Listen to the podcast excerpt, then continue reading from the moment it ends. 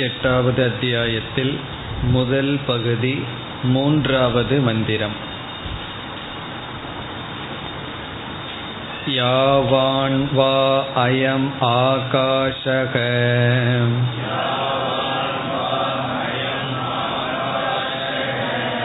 तावानेशक अन्तर्हृदय आकाशक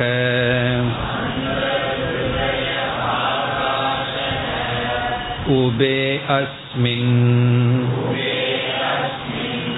द्या वा पृथिवी अन्तरेव समाहिते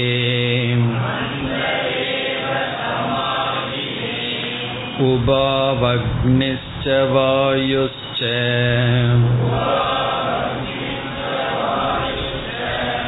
सूर्या चन्द्रमसौ उभौ विद्युन्नक्षत्राणि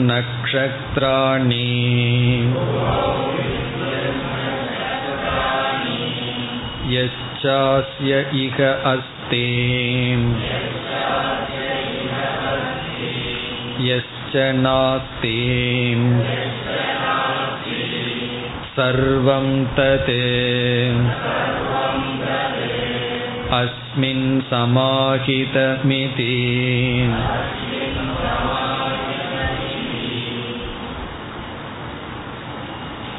இந்த இறுதி அத்தியாயத்தில் முதல் ஆறு பகுதிகளில் உபாசனை ஒன்று வர இருக்கின்றது அதைத் தொடர்ந்து வேதாந்த விசாரம் வர இருக்கிறது என்று பார்த்தோம். இந்த அத்தியாயத்தில் பேசப்படுகின்ற பிரம்ம வித்யாவுக்கு பிரஜாபதி வித்யா என்று பார்த்தோம். சத்வித்யா பூம வித்யா பிரஜாபதி வித்யா என்று மூன்று பெயர்களை உடைய பிரம்ம ஞானம் இந்த அத்தியாயத்தினுடைய சாராம்சம். இனி முதல் ஆறு பகுதியில் வர இருக்கின்ற உபாசனையை பற்றி நாம் பார்க்க வேண்டும். அதனுடைய விசாரமெல்லாம் சென்ற வகுப்பில் செய்து முடித்தோம்.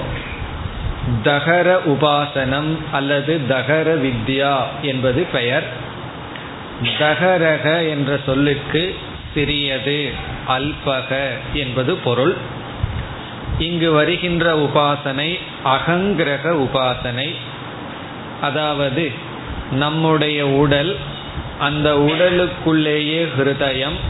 அந்த ஹிருதயமே சிறியது தகரமான சிறியமான ஹிருதயம். அந்த சிறிய ஹிருதயத்துக்குள் சிறிய ஆகாசம். ஆகாசம் என்றால் ஹிருதயத்துக்குள் இருக்கின்ற வெற்றிடம். அதை ஆலம்பனமாக கொண்டு அங்கு நாம் ஈஸ்வரனை தியானிக்க வேண்டும். அந்த ஈஸ்வரனுடைய குணங்கள் எல்லாம் இனிமேல் வர இருக்கின்றது அங்கு அனைத்தும் இருப்பதாக நாம் தியானிக்க வேண்டும். அதுதான் தியானம். அப்பொழுது சிஷ்யன் ஒரு கேள்வியை கேட்கின்றான். இவ்விதம் சிஷ்யன் ஒரு கேள்வியை கேட்டால் குரு இவ்விதம் பதில் சொல்ல வேண்டும் என்று வருகின்றது. இரண்டாவது மந்திரத்தில் சிஷ்யனுடைய கேள்வி வருகின்றது. அதை இப்பொழுது பார்க்கலாம். மூன்றாவது மந்திரத்தில் தான் குருவினுடைய பதில் வருகின்றது. சிஷ்யனுடைய கேள்வி என்ன? தம் சேத் ப்ரூயுகு எது இதம் அஸ்மின் பிரம்மபுரே? அஸ்மின் பிரம்மபுரே இந்த சரீரத்திற்கு பிரம்மபுரம் என்பது பெயர். பிரம்மன் குடியிருக்கின்ற நகரம். இந்த உடலில் என்ன இருக்கின்றது? தகரம் புண்டரீகம் வேஷ்ம. தாமரை போன்ற ஒரு வேஷ்ம என்றால் இங்கு அரண்மனை. அது நம்முடைய ஹிருதயத்திற்கு உதாரணமாக சொல்லப்படுகிறது. சென்ற மந்திரத்தில் குரு சொன்னதை அப்படியே திருப்பி சிஷ்யன் சொல்லி இந்த சந்தேகத்தை கேட்கின்றான். தகரக அஸ்மின் அந்தராகாஷக அந்த ஹிருதயத்தில் சிறிய ஆகாசம் இருக்கின்றது.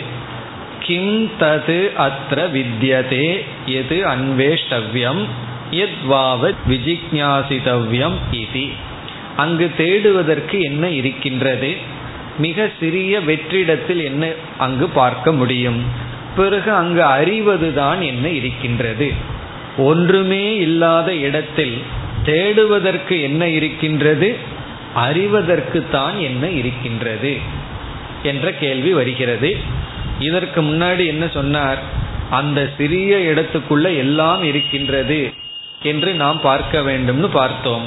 இனி குருவானவர் பதில் சொல்கின்றார். இந்த பதிலை நாம் பார்க்க வேண்டும். இப்ப நாம சென்ற வகுப்பில் இறுதியாக என்ன கருத்தை பார்த்தோம்? ஆகாசம் என்ற ஒரு தத்துவம் உண்மையில் பிளவுபடுவதில்லை. ஆகாசம் என்பது ஒன்றாகவே இருக்கின்றது. நம்முடைய அனுபவத்துக்கு பிளவுபட்டது போல் தெரிகிறது. ஆகாசம் என்பதனுடைய லட்சணமே அனைத்தையும் அடக்குவது எல்லாவற்றுக்கும் இடம் கொடுப்பது. இப்ப ஆகாசத்துக்குள் அனைத்தும் இருக்கிறது என்றால் அந்த ஆகாசம் எனக்குள் இருக்கின்றது என்றால் எனக்குள் அனைத்தும் இருக்கின்றது. ஆகவே சிறிய ஆகாசம் எனக்குள் இருந்தால் அந்த ஆகாசமும் இந்த மற்ற இடத்தில் இருக்கின்ற அனைத்து ஆகாசமும் ஒன்றுதான் என்று அது அல்பமாக இருப்பதற்கு காரணம் ஹிருதயம் ஷரீரம் இவைகளினுடைய திருஷ்டியில் உண்மையில் ஆகாசம் அல்பம் அல்ல. இந்த கருத்தை மூன்றாவது மந்திரத்தில் விளக்குகின்றார். இப்பொழுது நாம் மூன்றாவது மந்திரத்தை பார்க்கலாம். யாவான் வா அயம் ஆகாஷக தாவான் ஏஷக அந்தர்ஹிருதய ஆகாஷக. யாவான் என்றால் எவ்வளவு? எவ்வளவு தூரம் எவ்வளவு பெரியதோ? எவ்வளவு? அயம் ஆகாஷக. அயம் ஆகாஷகன வெளியே இருக்கிற ஆகாசம் எவ்வளவு பெரியதோ? நம்ம வந்து கண்ணை திறந்து வெட்ட வெளியே பார்க்குறோம் அது எவ்வளவு பெரியது? அதற்கு வரையறை இல்லாமல் பெரியதாக இருந்து கொண்டே இருக்கின்றது. நான் ஆகாசத்தினுடைய முடிவை பார்க்க பயணம் செய்கிறேன்னு பயணத்தை மேற்கொண்டோம்னா என்னைக்கு பயணத்தை முடிப்போம்? பூமியினுடைய முடிவை பார்க்கணும்னு போனால் ஏதாவது ஒரு முடிவை பார்த்துடலாம். ஆனால் ஆகாசத்தினுடைய முடிவை பார்க்க முடியுமா? யாவான் அயம் ஆகாஷக வெளியே எவ்வளவு பெரிய ஆகாசம் இருக்கோ தாவான் ஏஷக அந்தர்ஹய ஆகாஷக அதே ஆகாசம் அதே அளவுதான் தாவான்னா அதே அளவுதான் ஏஷகன இந்த அந்தர்ஹிருதய ஆகாஷக அந்தர்ஹிருதய ஆகாஷகன நம்முடைய ஹிருதயத்திற்குள் இருக்கின்ற ஆகாசமும் அவ்வளவு பெரிதுதான். இப்ப வெளியே ஆகாசம் எவ்வளவு பெருசோ அதேதான் நம்முடைய ஹிருதயத்திற்குள் இருக்கின்ற ஆகாசத்தின் பரிமாணம் அதனுடைய அளவு. இப்ப இங்கு என்ன சொல்கின்றார் என்றால் கடாகாசக மடாகாசக கோஷ்டாகாசகன்னு சொல்றோம். கடாகாசகன பானைக்குள்ள இருக்கிற ஆகாசம். கோஷ்டாகாசகன இந்த ரூம்குள்ள ஒரு ஹாலில் இருக்கிற ஆகாசம். இப்படி வந்து ஆகாசத்தை நம்ம சிறியது பெரியதுன்னெல்லாம் சொல்லுவோம். உண்மையில் ஆகாசம் சிறியதோ பெரியதோ அல்ல. பிறகு எது சிறியது பெரியதுனா பானை சிறியதாக இருக்கலாம் பெரியதாக இருக்கலாம். அதை நம்ம ஆகாசத்தை சிறிய ஆகாசம் பெரிய ஆகாசம் என்றெல்லாம் சொல்கின்றோம். உண்மையில் ஆகாசம் ஒன்று பிளவுபடாதது. அந்த ஆகாசத்தில் அனைத்தும் அடங்கி இருக்கின்றது. அதே ஆகாசம் என்னுடைய ஹிருதயத்துக்குள் இருப்பதனால் அனைத்தும் என்னுடைய ஹிருதயத்தில் இருக்கின்றது. அப்ப இது என்ன தியானம்? எல்லாமே என்னிடத்தில் இருக்கின்றது. எனக்கு வேறாக எதுவும் இல்லை என்ற உபாசனை. இதுவே ஞானமாகிவிட்டால் மோக்ஷம். இது ஞானமாகாமல் எனக்குள் இருப்பதாக ஒரு பாவனை. அதுதான் இங்கு இந்த முதல் வரியில் விளக்கப்படுகிறது. யாவான் வ அயம் ஆகாஷக வெளியே இந்த ஆகாசம் எவ்வளவோ தாவான் அவ்வளவு ஆகாசம் ஏஷக அந்தர்ஹிருதய ஆகாஷக. பிறகு மற்ற சொற்கள் எல்லாம் இந்த ஆகாசத்திற்குள்ளதான் அனைத்தும் இருக்கின்றது என்பதற்கு சில உதாகரணங்கள் கொடுக்கிறார். எல்லாமே இந்த ஆகாசத்திற்குள்ளதான் இருக்கின்றது என்பதற்கு என்ன உதாரணம்? என்றால் இவைகளெல்லாம். சில லிஸ்ட் சொல்றார். அதுல நம்ம எதை வேண்டுமானாலும் சேர்த்தி கொள்ளலாம். இவைகளெல்லாமே ஆகாசத்திற்குள்ளதான் இருக்கு. எந்த ஆகாசத்திற்குள்ள இருக்குன்னா ஒரே ஒரு ஆகாசம்தான். ரெண்டு ஆகாசம் அல்ல. எவைகளெல்லாம் இருக்கின்றது? உபே அஸ்மின் தியாவா பிருத்திவி. பிருத்திவினா பூமி தியௌகு என்றால் சொர்க்கலோகம். சொர்க்கலோகமும் பூமியும் இந்த ஆகாசத்துல தான் இருக்கின்றது. அஸ்மின் என்றால் இந்த ஆகாசம்.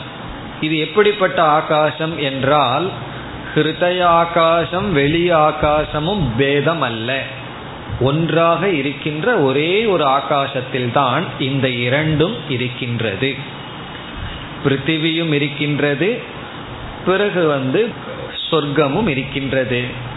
அந்த சொர்க்கம் ஆகாசத்திற்குள் இருக்கு. ஆகாசம் எனக்குள்ள இருக்கு. ஆகவே என்ன சொல்லலாம்? எல்லாமே எனக்குள்ளதான் இருக்கிறது என்று சொல்லலாம். அதை கூறுகிறார். அந்தக ஏவ சமாஹிதே. அந்தகன உள்ளே சமாஹிதேன இருக்கின்றது. எல்லாம் நமக்குள்ளேயே இருக்கின்றது. இதற்குள் இருக்கிற ஆகாசத்திலேயே அனைத்தும் இருக்கின்றது.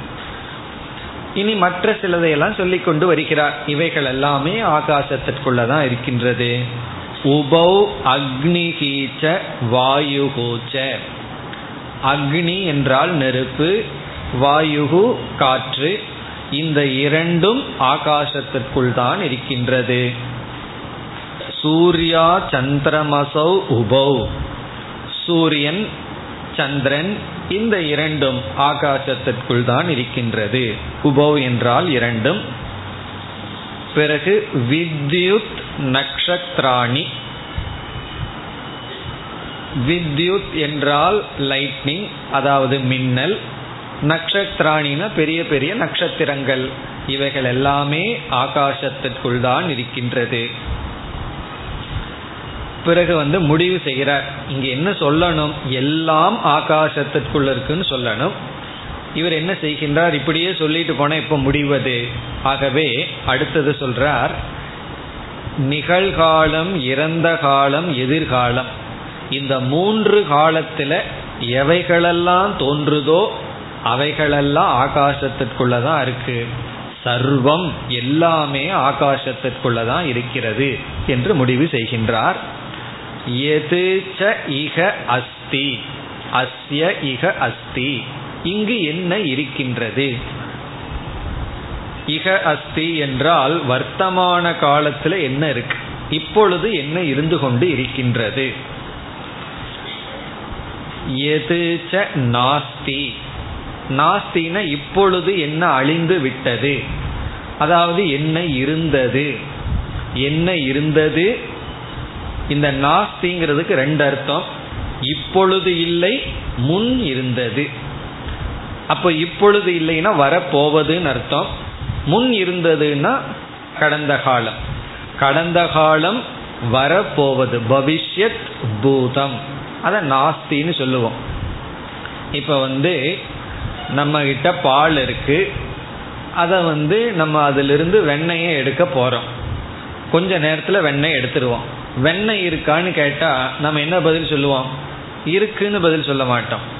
இருக்கு எங்க வெண்ணெயை கொடுங்கன்னா பால்குள்ள இருக்குன்னு எல்லாம் சொல்ல மாட்டோம். இல்லைன்னு தான் பதில் சொல்லுவோம். இப்போ வருங்காலத்தில் வர போறதையும் நாஸ்தின்னு தான் சொல்லுவோம். வெண்ணெயை எடுத்து அதை சாப்பிட்டாச்சு இருக்கான்னு கேட்டால் நாஸ்தின்னு சொல்லுவோம். அப்போ இருந்தது வர போவது அதை நாஸ்தின்னு சொல்கிறோம் இப்பொழுது என்ன இருக்கின்றதோ சர்வம் ததஸ்மின் சமாஹிதமிதி. இவைகள் அனைத்தும் அந்த ஆகாசத்தில் இருக்கின்றது. அப்ப எல்லா காலத்திலும் எவைகளெல்லாம் தோன்றி இருந்து வரப்போகின்றதோ அவைகள் அனைத்தும் ஆகாசத்திற்குள் இருக்கின்றது. அந்தராகாசத்துல தான் இவைகள் எல்லாம் இருக்கின்றது. இப்ப இது வந்து ஆகாசத்தை நாம் வரையறுக்க முடியாது என்று சொல்லப்பட்டது. இனி மேலும் சிஷ்யனுக்கு ஒரு சந்தேகம் வருகின்றது. குருவானவர் இப்படி மீண்டும் சிஷ்யன் ஒரு சந்தேகத்தை கேட்டால் குரு இவ்விதம் பதில் சொல்ல வேண்டும் என்பது போல் வருகின்றது. அடுத்த நான்காவது ஐந்தாவது மந்திரங்கள். தம் சேத் ப்ரூயுகோ अस्मिन् च इदं ब्रह्मपुरे सर्वं समाहितम् सर्वाणि च भूतानि सर्वे च कामाः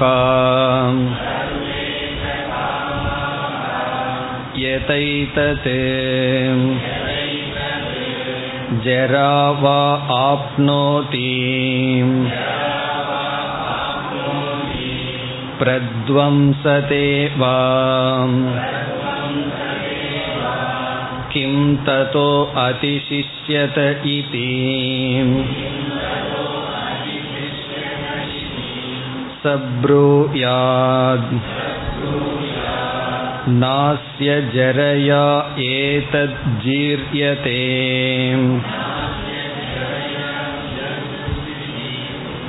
न वेदेन अस्य हन्यते एतत् सत्यम् ब्रह्मपुरम् अस्मिन् कामा समाहिताः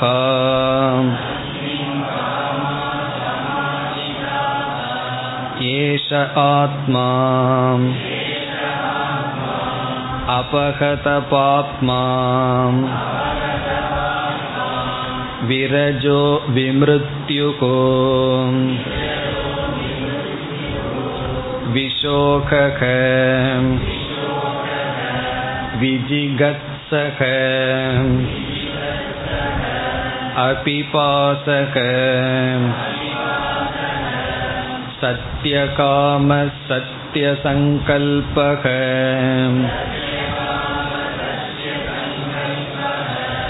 यथा हि एव इह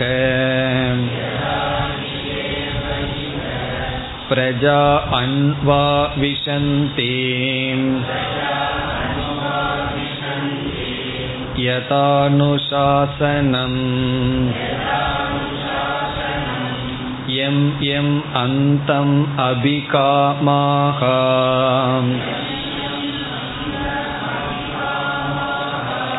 भवन्ति यं जनपदम् यं क्षेत्रभागम् தம் தமேவ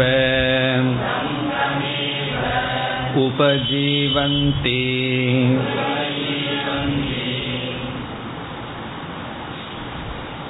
சிஷ்யனுக்கு வருகின்ற சந்தேகம் இப்படிப்பட்ட ஆகாசமானது எதற்குள் இருக்கின்றது? நம்முடைய சரீரத்திற்குள் இருக்கின்றது. நம்முடைய உடலுக்குள் ஒரு ஆகாசம் இருக்கிறது. சிறிய ஆகாசம். அந்த ஆகாசத்தில் அனைத்தும் இருக்கிறது.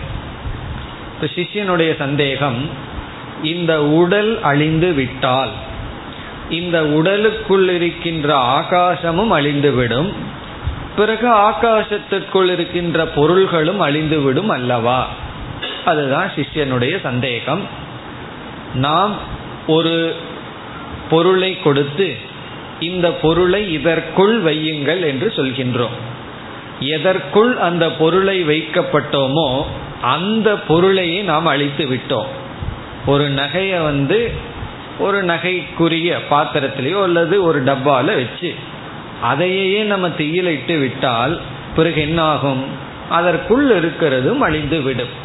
அப்படி சரீரத்துக்குள் ஆகாசம் இருக்கும் என்றால் சரீரம் அழியும் பொழுது ஆகாசமும் அழிந்து விடும் அல்லவா? என்பது சாதாரணமான சந்தேகம். இவ்விதம் சந்தேகம் வந்தால் குருவானவர் இப்படி பதில் சொல்ல வேண்டும். சந்தேகத்திற்கு நாம் செல்லலாம். நான்காவது மந்திரம். தம் சேத் ப்ரூயுகு தம் சேத். தம் என்றால் ஆசிரியரிடம் ஆச்சாரியம். ப்ரூயுகு சிஷ்யாகா. அந்தே வாசினக. சிஷ்யர்கள் வந்து ஆசிரியரிடம் இவ்விதம் கேள்வியை கேட்டால். அஸ்மிஞ்ச எதிதம். அஸ்மின் இதம் பிரம்மபுரே சர்வம் சமாஹிதம் பிரம்மபுரம் என்பது ஷரீரம். சர்வம் சமாஹிதம் இதம். அஸ்மின் சேத். அஸ்மின் சேத் இதம். அதாவது சந்தேகத்தில் கேட்கின்றான். சேத்துங்கிறது சந்தேகத்தை குறிக்கின்றது. இதம் சர்வம் சமாஹிதம் பிரம்மபுரே. இதம் சர்வம்னா நாம் பார்க்கின்ற அனைத்தும் இருக்கின்றது. பிரம்மபுரத்தில் இருக்கின்றது. இங்க பிரம்மபுரத்தில் இருக்கின்றது என்றால் உடலில் உள்ள ஹிருதயத்தில் உள்ள ஆகாசத்தில் இருக்கின்றது. நம்மளுடைய சரீரத்திற்குள் இருக்கிற ஹிருதயத்திற்குள் இருக்கிற ஆகாசத்துல இவைகளெல்லாம் இருக்கின்றது. என்றால் பிறகு சரீரம் அழிந்து விட்டால் இவைகளும் அழிந்து விடுமே? அதுதான் கேள்வி. எவைகளெல்லாம் இருக்கின்றது என்று சிஷ்யன் சிலதை கூறுகின்றான். சென்ற ஸ்லோகத்துல குருவானவர் சிலதெல்லாம் சொன்னார் இவைகளெல்லாம் இருக்கின்றது என்று. எவைகள் என்று சிஷ்யனை கூறுகின்றான். சர்வாணிச்ச பூதானி எல்லா பூதங்களும் எல்லா சரீரங்களும் இந்த இடத்துல பூதம்னா எல்லாமே இருக்கு. தியாவா பிருத்திவின்னெல்லாம் சொன்னாரே அப்படி இவைகள் அனைத்தும் சர்வேச்ச காமாக இந்த இடத்துல காமாகான விஷயங்கள் பொருள்கள் எல்லா பொருள்களும் நாம விரும்புகிற எல்லா பொருள்களும் நமக்குள்ளேயே இருக்கிறது என்றால் அதாவது நமக்குள் இருக்கிற ஆகாசத்திலேயே இருக்கிறது என்றால் எது ஏதத் ஜரையாவா ஆப்னோதி? இந்த உடல் ஏதத்னா ஏதத் சரீரம் ஜரையா என்றால் வயோதிகத்தினால் ஆப்னோதினா வயோதிகத்தை அடைந்தால் நோயை அடைந்தால் நோய்வாய்ப்பட்டுவிட்டால் பிரத்வம்சதேவா அல்லது நாசத்தை அடைந்து விட்டால் இந்த உடல் அழிந்து விட்டால் பிரத்வம்சதேவா கிம் ததக அதிசிஷ்யதே. வேறு என்னதான் அங்கு மீதி இருக்கும்? இதி. என்று குருவிடம் சிஷ்யர்கள் கேட்டால் இந்த உடல் வயோதிகத்தினால் ஜரா என்றால் வயோதிகம் நோய் நோய்வாய்ப்பட்டு கெட்டுவிட்டால் உடல் அழுகிவிட்டால் உடலுக்குள் இருக்கிறது அழுகிவிடும். அதே போல உடல் அழிந்து விட்டால் உடலுக்குள் இருக்கிறதும் அழிந்து விடும் உடல் அழுகிவிட்டால் உள்ள இருக்கிற ஹிருதயமே அழுகி போயிடும் உள்ள இருக்கிற ஒவ்வொரு பொருள்களும் அழுகிவிடும். பிறகு நாசமும் அடைந்துவிடும். அப்படி இருக்கையில் எப்படி ஹிருதயத்திற்குள் இருக்கின்ற ஆகாசத்தில் இவைகள் அனைத்தும் இருக்கின்றது என்று சொல்ல முடியும் என்ற கேள்வி வரும்பொழுது இனி குருவானவர் பதில் சொல்கின்றார். அடுத்த ஐந்தாவது மந்திரம். சப்ரூயாத். குருவானவர் இவ்விதம் சொல்ல வேண்டும். இப்படி பதில் சொல்ல வேண்டும். என்ன பதிலாம்? அஸ்ய ஜெரயா ஏதத் ந ஜீரியதே. ஜெரயா என்றால் ஜெரையினால் மூப்பினால் அல்லது நோயினால் ந ஜீரியதே. இந்த சரீரத்தினுடைய அழிவினால் இந்த ஆகாசமானது அழிவதில்லை. உள்ளே இருக்கின்ற ஆகாசம் அழிவதில்லை. அஸ்ய சரீரஸ்ய இந்த சரீரத்தினுடைய நோயினால் இது அழிவதில்லை. ந வேதேன அஸ்ய ஹன்யதே. வேதனம் என்றால் இந்த இடத்தில் துளைத்தல் நாசத்தை செய்தல். இதை அழிப்பதனால் ந ஹன்யதே. இந்த சரீரத்தை அழிப்பதனால் சரீரத்துக்கு வருகின்ற நாசத்தினால் இதற்குள் இருக்கின்ற ஆகாசம் நாசத்தை அடைவதில்லை. ந ஹன்யதே.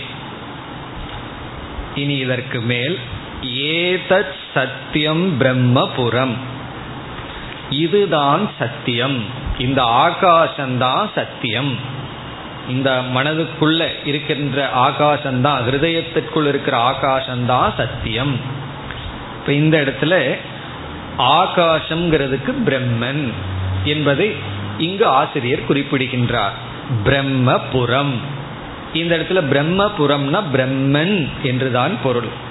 Brahmapuram is equal to Brahman. இதுதான் பிரம்மன். அஸ்மின் காமாகா சமாஹிதாகா. எல்லா பொருள்களும் இதற்குள் இதை சார்ந்து இருக்கின்றது. ஏஷக ஆத்மா. இதுதான் நீ அல்லது ஆத்மா. இதுதான் பிரம்மன் இதுதான் சத்தியம் இதுதான் நீ.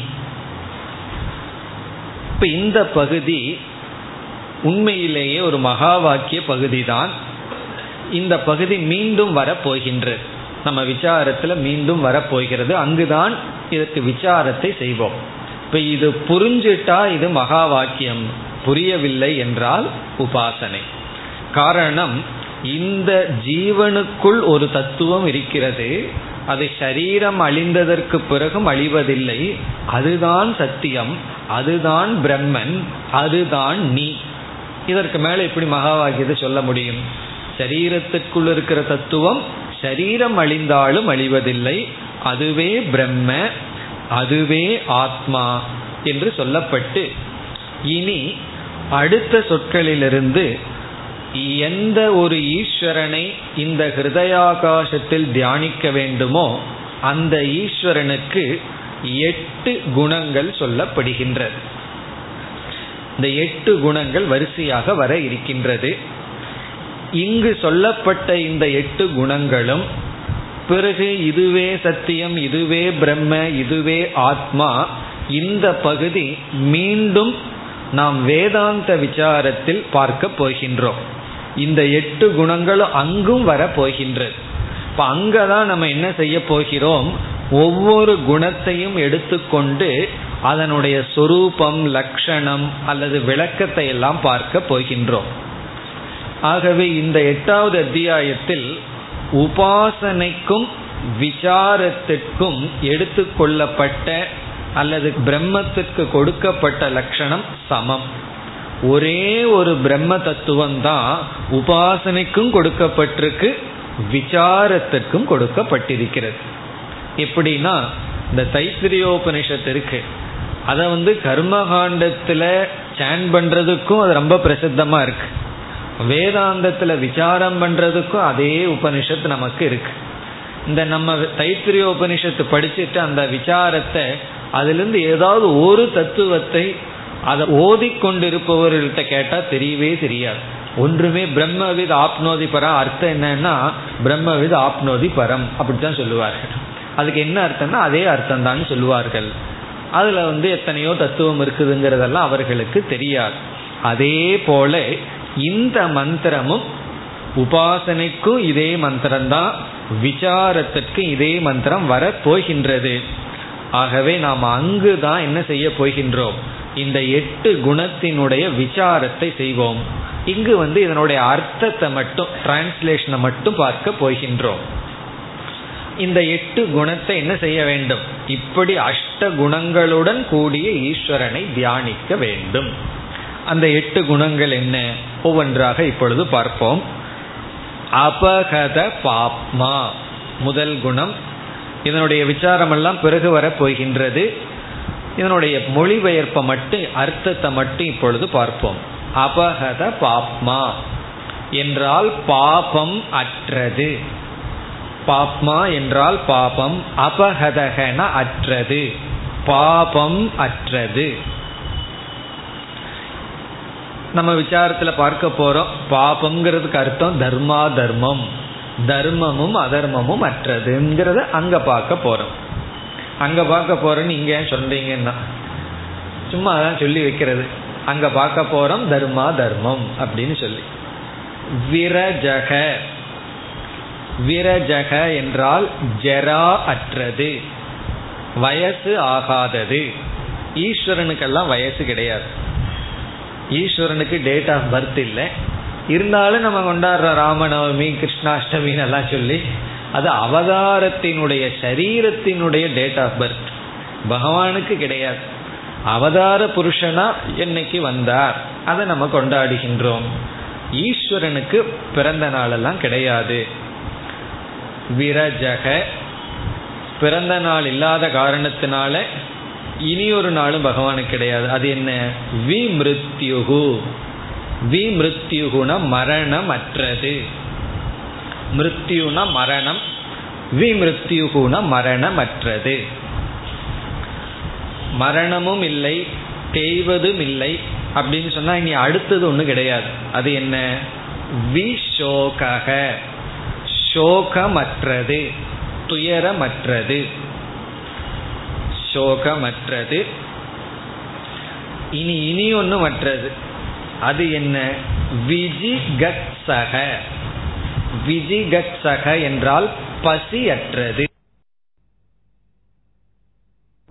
பகவான் வந்து உனக்கு பசியே எடுக்காத வரத்தை கொடுக்கட்டுமான்னு கேட்டா நம்ம ஒத்துக்குவோமா? ஐயோயோ இவ்வளவு ஐட்டங்கள் சாப்பிட்ற ஐட்டம் எல்லாம் இருக்கு. எனக்கு பசியே எடுக்கலைன்னா நான் எப்படி சாப்பிட்டு இதையெல்லாம் அனுபவிப்பது? ஏன்னா சில பேர்த்துக்கு பசி எடுக்கலைன்னா டாக்டர்கிட்ட போய் சொல்லுவார்கள். எனக்கு பசியே எடுக்கல டாக்டர் பசி எடுக்கிறதுக்கு ஏதாவது மருந்து கொடுங்கன்னு வாங்கி சாப்பிட்டு நல்லா பசியை வளர்த்தி சாப்பிடுகின்றோம். ஆனா பிரம்ம எப்படின்னா ஈஸ்வரன் எப்படின்னா அவருக்கு பசியே கிடையாதாம். பிறகு தாகம். அதுவும் இல்லை அபிபாசக. அபிபாசக என்றால் தாகமற்றது. அப்ப நம்ம விட மோசமா இருக்கே அந்த பிரம்மத்துக்கு ஃபேண்டா இதெல்லாம் குடிக்க முடியாதே நல்ல கூல் ட்ரிங்க்ஸ் எல்லாம் குடிக்க முடியாதேன்னு சொன்னா இந்த பசி தாகத்தை சம்சாரம்னு பார்க்க தெரியாத நிலையில நம்ம இருந்துட்டு இருக்கோம். பசி தாகம்தான் சம்சாரம்னு பார்க்குற அளவுக்கு நமக்கு உன்ன பக்குவம் வரல. சம்சாரத்துல சுகத்தை கண்டு கொண்டு இருக்கின்றோம் வைராகியம்னு என்ன? எந்த சம்சார சுகம் வருதோ அதுல துக்கத்தை பார்க்கிற புத்தி தான் கூர்மையான பக்குவம் அடைந்த புத்தி. இதெல்லாம் சம்சார வர்ணனை. இதெல்லாம் கிடையாது. இதெல்லாம் நம்ம இதுவரைக்கும் பார்த்த குணத்தை எல்லாம் நம்ம நிர்குண ஸ்வரூபம்னு அங்க விளக்கத்துல பார்க்க போறோம். இனி அடுத்த ரெண்டு சொல்லுதான் ஈஸ்வரனுடைய லட்சணமாக வருகிறது. கடைசி இரண்டு சத்திய காமக சத்திய சங்கல்பக. சத்திய காமக சத்திய சங்கல்பக. இதெல்லாம் சேர்ந்தா எட்டு ஆகின்றது. சத்திய காமக சத்திய சங்கல்பக என்றால் காமம் என்பது ஆசை. சங்கல்பம் என்பது ஆசைக்கு முன்னாடி இருக்கிற ஸ்டேஜ் சங்கல்ப பிரபவான் காமான். சங்கல்பத்திலிருந்து உற்பத்தி ஆகிறது ஆசை.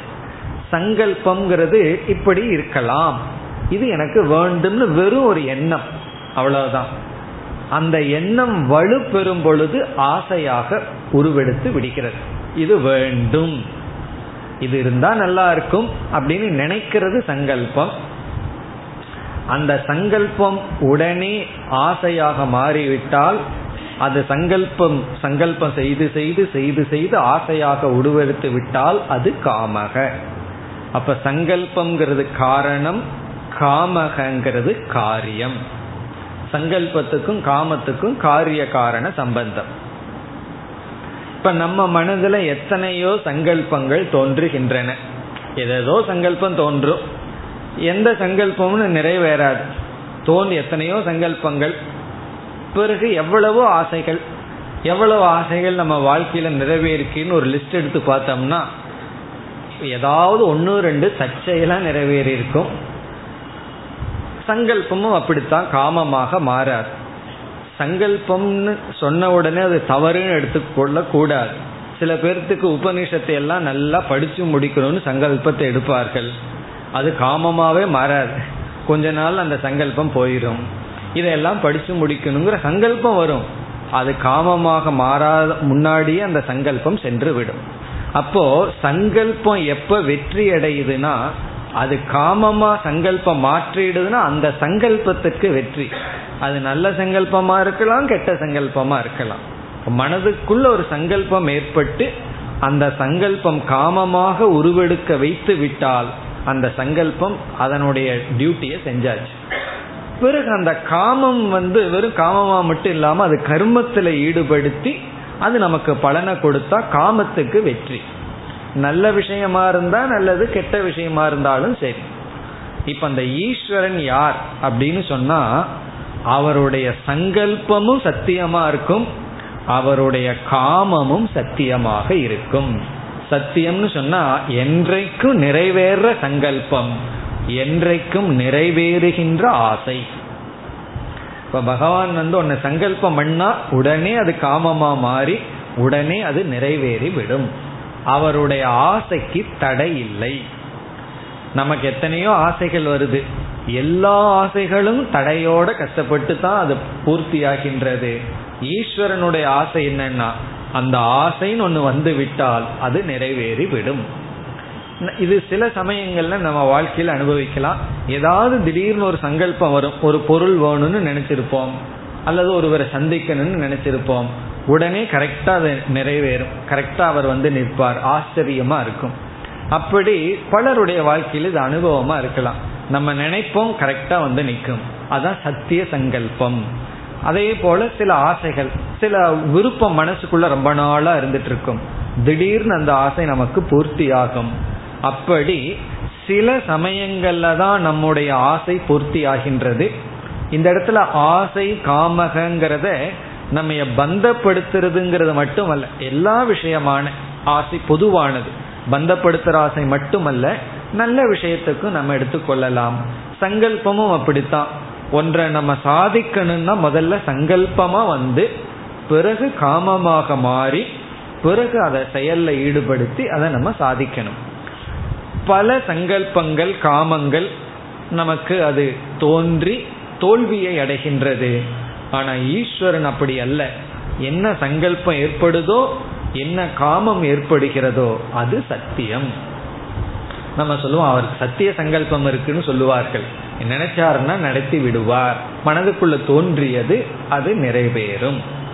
இப்ப ஈஸ்வரனுடைய காமம் என்ன ஈஸ்வரனுடைய சங்கல்பம் என்னன்னா தபசா சீயதே பிரம்ம ததோன்னம் அபிஜாயதேன்னு முண்டக்கத்துல சொன்னது போல சோ காமயத பகுஸ்யாம் பிரஜா ஏயம். அதாவது பகவான் ஆசைப்பட்டாராம் என்னன்னு. இப்படி ஒரு உலகத்தை படைக்கலாம் அவ்வளவுதான். உடனே படைச்சாச்சு. அங்க அவருடைய சங்கல்பத்துக்கும் காமத்துக்கும் தடை போடுறதுக்கு யாரும் கிடையாது. அவரே ராஜா. தனிக்காட்டு ராஜான்னு சொல்லுவார்கள் தெரியுமோ? ஒரு காடு இருக்கு அவரே தான் இருக்கார் வேற யாரும் கிடையாது. அப்ப ராஜா தானே?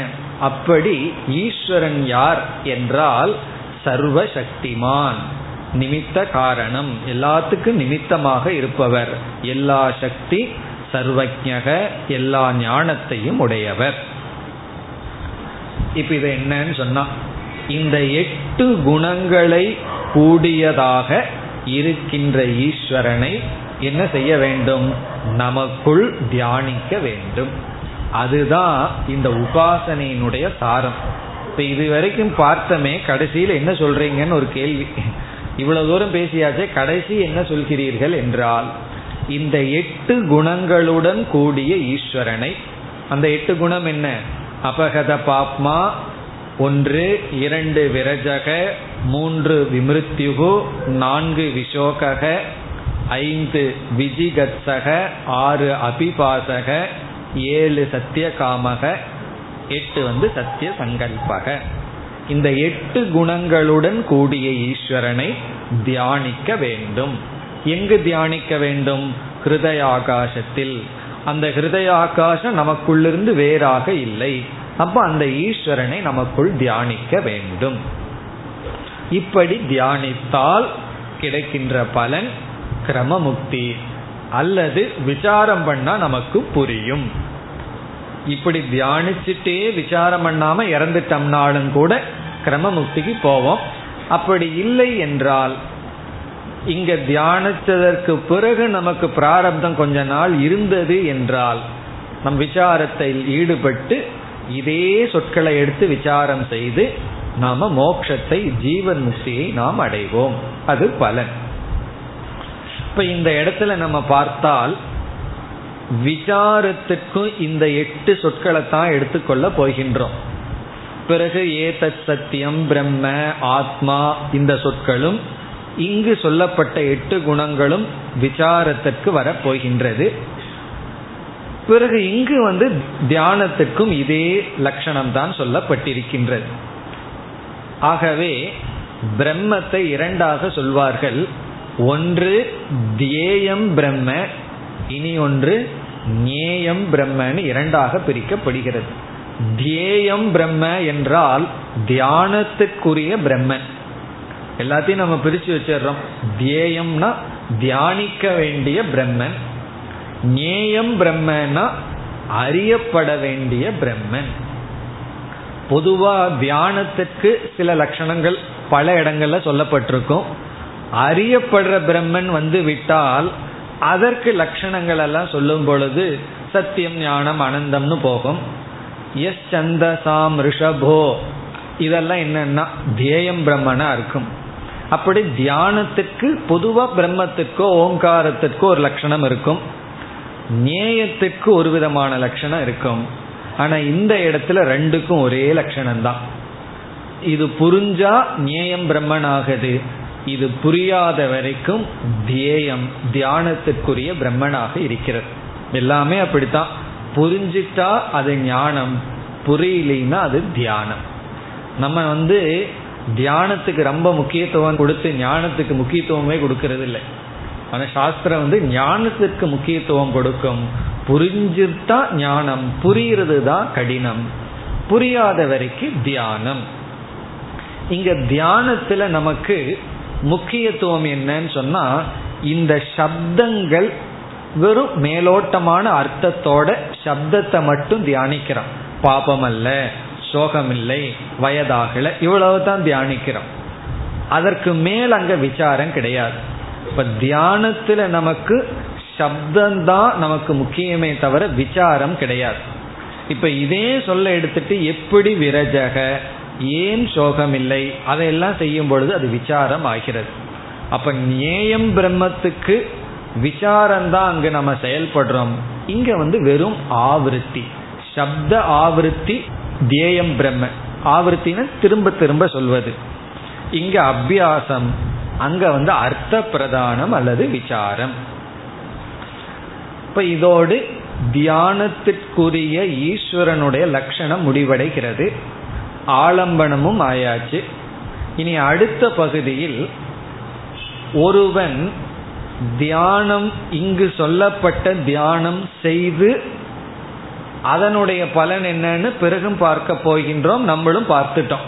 இந்த உபாசனையை செய்தால் ஜீவன் முடிகிற வரைக்கும் கடைசி காலம் வரைக்கும் இதே உபாசனையில இருந்துட்டோம்னா கிரம முக்தி கிடைக்கிது. இல்ல பிராரப்த கர்மம் இருக்கிற பொழுதே இந்த உபாசனையை முடிச்சுட்டு விசாரத்திற்கு சென்றோம்னா ஞானம் கிடைச்சி ஜீவன் முக்தியும் கிடைக்குது. ஒருவன் இந்த உபாசனையே செய்யவில்லை என்றால் அவனுக்கு எதுவும் கிடையாது ரெண்டும் கிடையாது. ஜீவன் முக்தியும் கிடையாது விவேக முக்தியும் கிடையாது. அவன் சம்சாரியாக இருப்பான். சம்சாரி என்பது அடிமைப்பட்டு இருப்பான். எல்லாத்துக்கும் அடிமையாக இருப்பான். என்ற கருத்து அடுத்ததாக வருகிறது. இப்ப அடுத்த கருத்து என்னன்னா எல்லாம் சேர்ந்து இருக்கின்றது. என்ன கருத்து அடுத்தது? இந்த உபாசனை செய்யாதவனுடைய நிலை. இந்த உபாசனை ஒருவன் செய்யவில்லை என்றால் அவனுக்கு என்ன நிலை ஏற்படுகிறது? என்ன நிலை ஏற்படுகிறதுன்னு சுருக்கமா சொன்னா அவன் அடிமையாக இருப்பான். யாருக்குமே அடிமையா இருக்கணும்னு விருப்பம் இருக்கிறது இல்லை ஆனாலும் அது தெரிவதில்லை. அதனாலதான் ஏதாவது ஒரு தவறான பழக்கத்துக்கு மனம் செல்கிறது என்றால் மதுபானமோ அல்லது புகைப்பிடிக்கிற பழக்கமோ அல்லது ஏதாவது ஒரு தவறான பழக்கத்துக்கு மனசு செல்றதா இருந்தால் அவங்க நம்ம கிட்ட சில பேர் வந்து கேட்பார்கள். சிலர் பேர் தான் பல பேர் கேட்காம ஊதிட்டு போயிடுவார்கள். சில பேர் வந்து கேட்டுருவார்கள். எனக்கு வந்து இந்த தவறான பழக்கத்திலிருந்து நீங்குவதற்கு ஏதாவது உபாயம் சொல்லுங்கள். அப்படின்னு சொன்னா நம்ம என்ன பாயிண்ட ஃபோக்கஸ் பண்ணணும்னா சுதந்திரம்ங்கிறத புரிய வைக்கணும். நம்ம வந்து சுதந்திரமா இருக்கிறதா நம்முடைய சுவாவம் எதற்கு அடிமையாகாம இருக்கிறதா நம்ம விரும்புவது. இப்படிப்பட்ட பொருள்கள் பழக்கங்கள் உன்னை அடிமைப்படுத்தி விடும். தன்மானத்தை இழக்க வைத்து விடும். சினிமாவில எல்லாம் பார்க்கலாம் நம்ம. ரொம்ப தன்மானத்தோடு இருப்பான். குடிப்பழக்கம் வந்த உடனே அதற்காக தன்னுடைய தன்மானத்தை இழப்பதாகவெல்லாம் சித்தரித்து காட்டுவார்கள். அப்படி சம்சாரம் என்பது அடிமைப்பட்டு இருத்தல். அதற்கு இங்கு ஒரு உதாகரணம் சொல்லப்படுகிறது. இந்த உபாசனையெல்லாம் செய்யாமல் ஒருவன் சம்சாரியாக இருந்தால் இவன் இவ்விதம் அடிமைப்பட்டு இவனுடைய வாழ்க்கை இருக்கும். எதற்கு அடிமைப்பட்டு இருக்கும்னா இந்திரிய விஷயங்களுக்கு அடிமைப்பட்டு இருக்கும் ஜடமான பொருள்களுக்கு அடிமைப்பட்டு இருக்கும் காலையில எந்திரிச்ச உடனே எதற்கு அடிமையை எந்திரிக்கிறோம்? காஃபிக்கு அடிமையை எந்திரிக்கிறோம். அதனால தான் எந்த ஸ்ட்ரைக் வந்தாலும் பால் வேணை மட்டும் நிறுத்த மாட்டார்கள். காரணம் என்னன்னா அது பாலுக்காக இல்லை. அது இல்லைன்னா எப்படி அந்த டிகிரி காஃபி போட்டி குடிக்கிறது? அதனால அதை மட்டும் விட்டு விடுவார்கள். காரணம் என்னன்னா அது எல்லாத்துக்கும் ஸ்ட்ரைக் பண்றவங்களுக்கும் அடிமை மக்களுக்கும் ஒரு அடிமையா இருக்கிறனால அது காமனா விட்டு வச்சுட்டார்கள். சரி அதை மட்டும் விட்டுருவோம்னு சொல்லி அவ்வளவு தூரம் அதற்கு முக்கியத்துவம் கொடுக்கப்பட்டிருக்கு. அப்படி காலையில எழுந்ததிலிருந்து எல்லா பொருளுக்கும் அடிமை. எப்படி தெரியுதுன்னா நியூஸ் பேப்பருக்கு சிலர் அடிமை. அது இல்லை என்றால் அந்த நாளே இன்னுமோ ஒரு நாள் ஏதோ ஒரு சூன்யம் போல் அன்று அவர்கள் மனதில் உணரப்படுகிறது. அப்படி அடிமையாக இருத்தல் தான் சம்சாரம். இங்கு என்ன உதாகரணம் என்றால் அந்த காலத்தில் இருக்கிற உதாகரணம் அந்த பிரியில் இருக்கிற உதாகரணம் ஒரு ராஜா இருக்கார். அந்த ராஜா வந்து ஒருவருக்கு என்ன செய்கின்றார்? உனக்கு கொஞ்சம் பூமியை தர்றேன் அல்லது சில பொருள்களை தர்றேன். நீ வந்து எனக்கு அடிமையா இருந்து காரியத்தை பார்த்துட்டு இருக்கணும். அப்ப தனக்கு அடிமையாக இருக்கிறவனுக்கு ஏதாவது ஒரு பணத்தையோ அல்லது பொருளையோ கொடுத்து இல்லைன்னா பக்கத்து ராஜ்யத்தை பிடிச்சிருவார். பிடிச்சிட்டு என்ன பண்ணுவார்? அதே ராஜாவை தனக்கு அடிமையா வச்சுக்குவார்.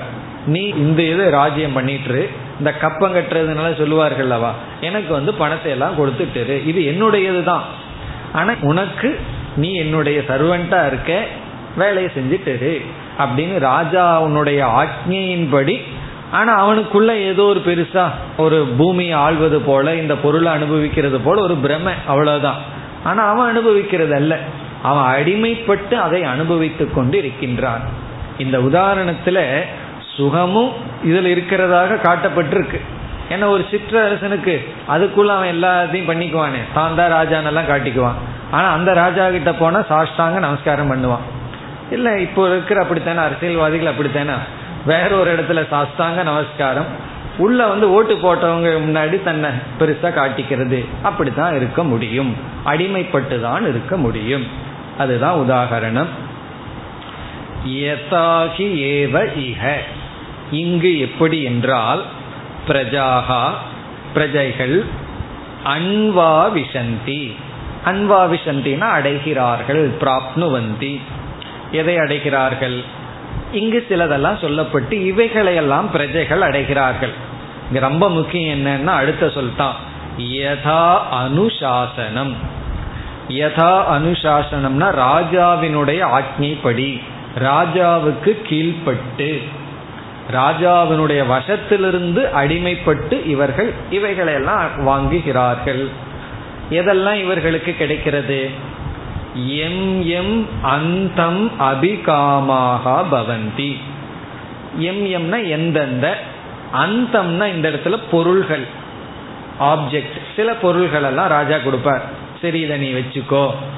இதை வச்சுட்டு நீ எனக்கு அடிமையாக இரு. அபிகாமாக விரும்புகிறார்களோ எந்தெந்த பொருள்களை விரும்புகிறார்களோ அந்தந்த பொருள்களை அன்வா விஷந்திங்கிறதோட சேர்த்திக்கணும். அடைகிறார்கள். எப்படி அடைகிறார்கள்? சுதந்திரமா அடையல. இவர்கள் தானாக சம்பாதிக்கல. ராஜாவினுடைய ஆக்ஞைப்படி. பிறகு எம் ஜனபதம். ஜனபதம்னா ஒரு சிறிய ராஜ்யம். ஒரு சிறிய ராஜ்யத்தை ஒருவன் அடைகின்றான். அதுவும் எப்படின்னா யதானுசாசனம் ராஜாவினுடைய ஆக்ஞைப்படி. க்ஷேத்திரபாகம். க்ஷேத்திரபாகம்னா சிறிய பூமி. கொஞ்சம் பூமியை அடைகின்றான். தம் தமேவ உபஜீவந்தி. உபஜீவனம் அப்படின்னு சொன்னா அடிமைப்பட்ட வாழ்க்கைன்னு அர்த்தம். உபஜீவனம். உபஜீவந்தினா அடிமைப்பட்டு வாழ்கிறார்கள். எப்படி வந்து இவர்களெல்லாம் அடிமைப்பட்டு வாழ்கிறார்களோ அப்படித்தான் உபாசனை செய்யாதவர்களுடைய வாழ்க்கை. சுருக்கமாக சொல்ல போனா சம்சாரிகளுடைய வாழ்க்கை. இப்ப சம்சாரிகள் இவ்விதம் வாழ்கிறார்கள். இனி அடுத்தது இந்த பகுதியில் வர்ற ஒரு முக்கியமான மந்திரம். கடைசி மந்திரம் ஆறாவது. तद्यथा इह कर्मचितो लोकः क्षीयते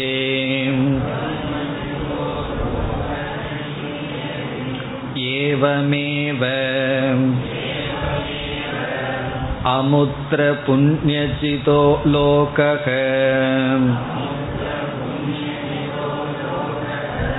क्षीयते तद्य इह आत्मानम् अननुविद्य व्रजन्ति एताञ्च सत्यान् कामान् तेषां सर्वेषु लोकेषु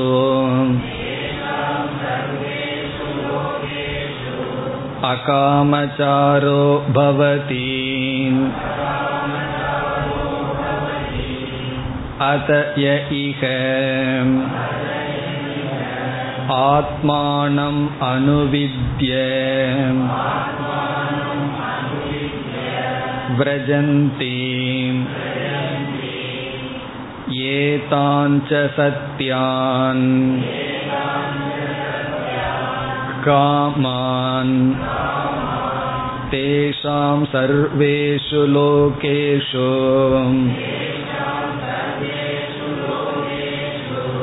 कामचारो भवति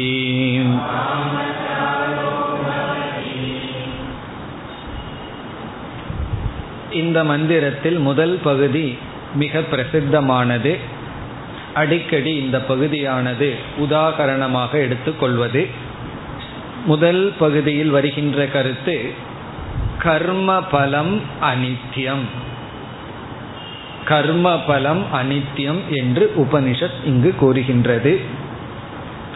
இது உபாசனை பகுதியாக இருந்தாலும் வேதாந்தத்திற்கு தேவையான சில வைராகியங்களை கொடுக்கின்ற கருத்துக்களும் இருக்கின்றது. கர்ம பலம் அனித்யம் முதல் கருத்து இந்த மந்திரத்தில் வருவது. இரண்டாவது கருத்து மனித ஜென்மத்தினுடைய மகிமை. மனுஷ்ய ஜென்ம மகிமா. மனித ஜென்மத்தினுடைய மகிமை. அதுவும் நமக்கு தெரிஞ்சிருக்கணும். ஒரு பெரிய பொக்கிஷமான மனித உடல் நமக்கு கிடைச்சிருக்கு. அதனுடைய மகிமையும் நாம் உணர வேண்டும். மூன்றாவது இந்த மந்திரத்திலிருந்து நமக்கு கிடைக்கின்ற கருத்து உபாசனா பலம் கிரம முக்திகி இந்த உபாசனை செய்தால் நமக்கு கிரம முக்தி கிடைக்கும். ஏன்னா இந்த உபாசனை? ஞானத்துக்கு ஒரு படி கம்மியா இருக்கு. ஆகவே கிரம முக்தி ஞானம் கிடைச்சிட்டா ஜீவன் முக்தி. கிரம முக்தி கிடையாது. ஜீவன் முக்தி பிறகு விதேக முக்தி. இவ்விதம் இந்த மூன்று கருத்துக்கள் இந்த மந்திரத்தில் அடங்கி இருக்கின்றது. இப்பொழுது முதல் கருத்துக்கு செல்ல வேண்டும். கர்ம பலம் அனித்தியம் இங்கு என்ன உபனிஷத் சொல்கிறது? ஒருவன் எவ்வளவு யாகங்கள் செய்து வேதத்தினுடைய கர்மகாண்டத்தில் இருக்கிற அனைத்து யாகத்தையும் செஞ்சுட்டான். கர்மகாண்டத்தை கரைச்சு குடிச்சு கர்மகாண்டத்தில் என்னென்னலாம் செய்ய முடியுமோ செய்து விட்டான். எவ்வளவு புண்ணியத்தை சேர்த்து விட்டான்னு வச்சுக்கோமே. சில பேர் ஜீவிதம் முழுவதும் பணத்தை சேர்த்தனும் பணத்தை சேர்த்தனும் பணத்தை சேர்த்தனும்னே சேர்த்தி கொண்டு போவார்கள். ஐநூறுரூவா நோட்டை எல்லாம் வச்சு அவரை எரிச்சு அவரை எரிஞ்சிடுவார். அவ்வளவு தூரம் ஐநூறுரூவா நோட்டை சேர்த்து வச்சிருப்பார்கள். அப்படியே கட்டு கட்டா கட்டு கட்டா சேர்த்து வைக்கணும்னு சேர்த்து வச்சு கொண்டே இருப்பார்கள். என்ன பிரயோஜனம்னா கடைசியில கண்டிப்பா அந்த பணத்துல இருக்க மாட்டார்கள் அவரை. அப்படி அவ்வளவு சேர்த்து வச்சாலும் அந்த பொருள் வந்து நிலையற்றது அனித்தியம். அந்த பொருள் அனித்தியமோ இல்லையோ அது கொஞ்சம் தூரம் இருந்தாலும் அதை அனுபவிக்கிற இந்த சரீரங்கள் நம்மளுடைய சரீரம்னா ஸ்தூல சூக்ம சரீரம் எல்லாம் அனித்தியமாக இருக்கின்றது. சரி இந்த லோகத்துல வேணா அனித்தியமா இருக்கட்டும். நான் சொர்க்க லோகத்துல போய் அனுபவிப்பவனே. ஏன்னா சிலர் சொல்லலாம் நான் யாகமெல்லாம் செய்து புண்ணியத்தை எல்லாம் ரொம்ப சேர்த்து மேல் லோகத்துல போய் அங்கு நான் எப்பொழுதுமே சுகத்தை அனுபவித்துக் கொண்டிருப்பேன் என்றால் உபனிஷத்து இங்கு சொல்கிறது அதுவும் முடியாது. சொர்க்கலோகமும் அனித்தியம். சொர்க்கலோக அனித்தியம்னு உங்களுக்கு எப்படி தெரியும்னா சொர்க்கலோகம் இருக்குங்கிறது யார் சொல்லி நமக்கு தெரிஞ்சது? சாஸ்திரம் சொல்லித்தான் தெரிஞ்சது வேதம் சொல்லித்தான் தெரிஞ்சது. அதே வேதம் என்ன சொல்கின்றது? அந்த சொர்க்கலோகமும் அனித்தியம். இப்ப சொர்க்கலோகம் இருக்குன்னு சில பேர் வேதத்துக்கிட்ட இருந்து ஞானத்தை வாங்கிட்டு சொர்க்கலோகம் நித்தியம்னு இவர்கள் கற்பனை செய்கிறார்கள். அதுதான் அர்த்த ஜரதிய நியாயம்னு. அர்த்த ஜரதிய நியாயம் தெரியுமல்லவா?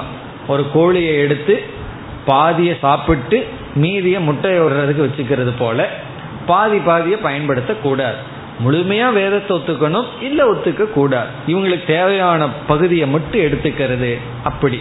சிலர் வந்து வேதத்தில் இருக்கிற தனக்கு பிடிச்ச பகுதியை மட்டும் எடுத்துட்டு தனக்கு புரியாத பகுதியை பிடிக்காத பகுதி அவருக்கு ஏன்னா புரியாதது.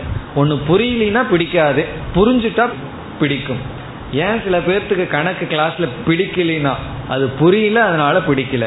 ஒரு கால் புரிய ஆரம்பிச்சிடுது அவர்களுக்கு பிடிக்க ஆரம்பிச்சிடும். அப்படி இங்கு வந்து உபனிஷத் என்ன சொல்கிறது?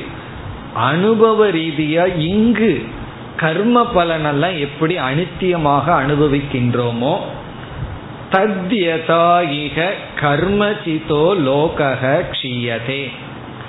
கர்மஜிதக அப்படின்னு சொன்னா கர்மத்தினால் அடையப்பட்ட. கர்மஜிதகன்னு சொன்னா கர்மத்தினால் நாம் அடையப்பட்ட லோகக லோககன இங்கு இருக்கிற பொருள்கள் பணமெல்லாம் க்ஷீயதே. எப்படி அனித்தியமோ. இத வந்து உபனிஷத்து எக்ஸாம்பிளா சொல்லுது உதாரணமா சொல்லுது. சில பேர்த்துக்கு இதே புரியுறது இல்லை இங்க இருக்கிறதெல்லாம் நித்தியம்னு நினைக்கிற ஆளுகளை விட்டு என்ன செய்யறது? இங்க இருக்கிறது நீ இந்த லோகத்துல எவ்வளவு பொருளை அடைந்தாலும் எவ்வளவு கர்மத்தினால என்னத்தை அடைஞ்சாலும் க்ஷீயதே அது எப்படியோ. அப்ப இது யாருக்கு இந்த உதாரணம் சொல்றதுன்னா கொஞ்சம் அறிவு பூர்வமா சிந்திச்சு இந்த லோகத்துல நான் எதை அடைஞ்சாலும் அது எப்படி அனித்தியமா இருக்கோ ஏவம் அமுத்திர புண்ணியசிதோ லோகக க்ஷீயதே. அதுபோல அமுத்திர வேறு எந்த லோகம் புண்ணியஜிதக புண்ணியத்தினால் அடையப்பட்ட அனைத்து லோகமும் க்ஷீயதே. க்ஷீயத்தேன நஷ்யதி நாசத்தை அடைகிறது. அப்போ சொர்க்கத்தை அறிமுகப்படுத்திய சாஸ்திரம் அந்த சொர்க்கமும் அனித்தியம்தான் ஆகவே என்னன்னா இங்க உபாசனை செய்து இங்கேயே சித்த சுத்தியை அடைஞ்சு ஞானத்தையும் மோட்சத்திற்கும் வர வேண்டும். அப்படி என்றால் மனித சரீரத்தினுடைய மேன்மை தெரிய வேண்டும். இனி மனித சரீரத்தினுடைய மேன்மையும் பிறகு வர இருக்கின்றது. அடுத்த வகுப்பில் தொடரலாம். ॐ पूर्णमधपूर्णमिधं पूर्णात्पूर्णमुदच्छते पूर्णस्य पूर्णमादाय पूर्णमेवावशिष्यते ॐ शान्ति शान्ति शान्तिः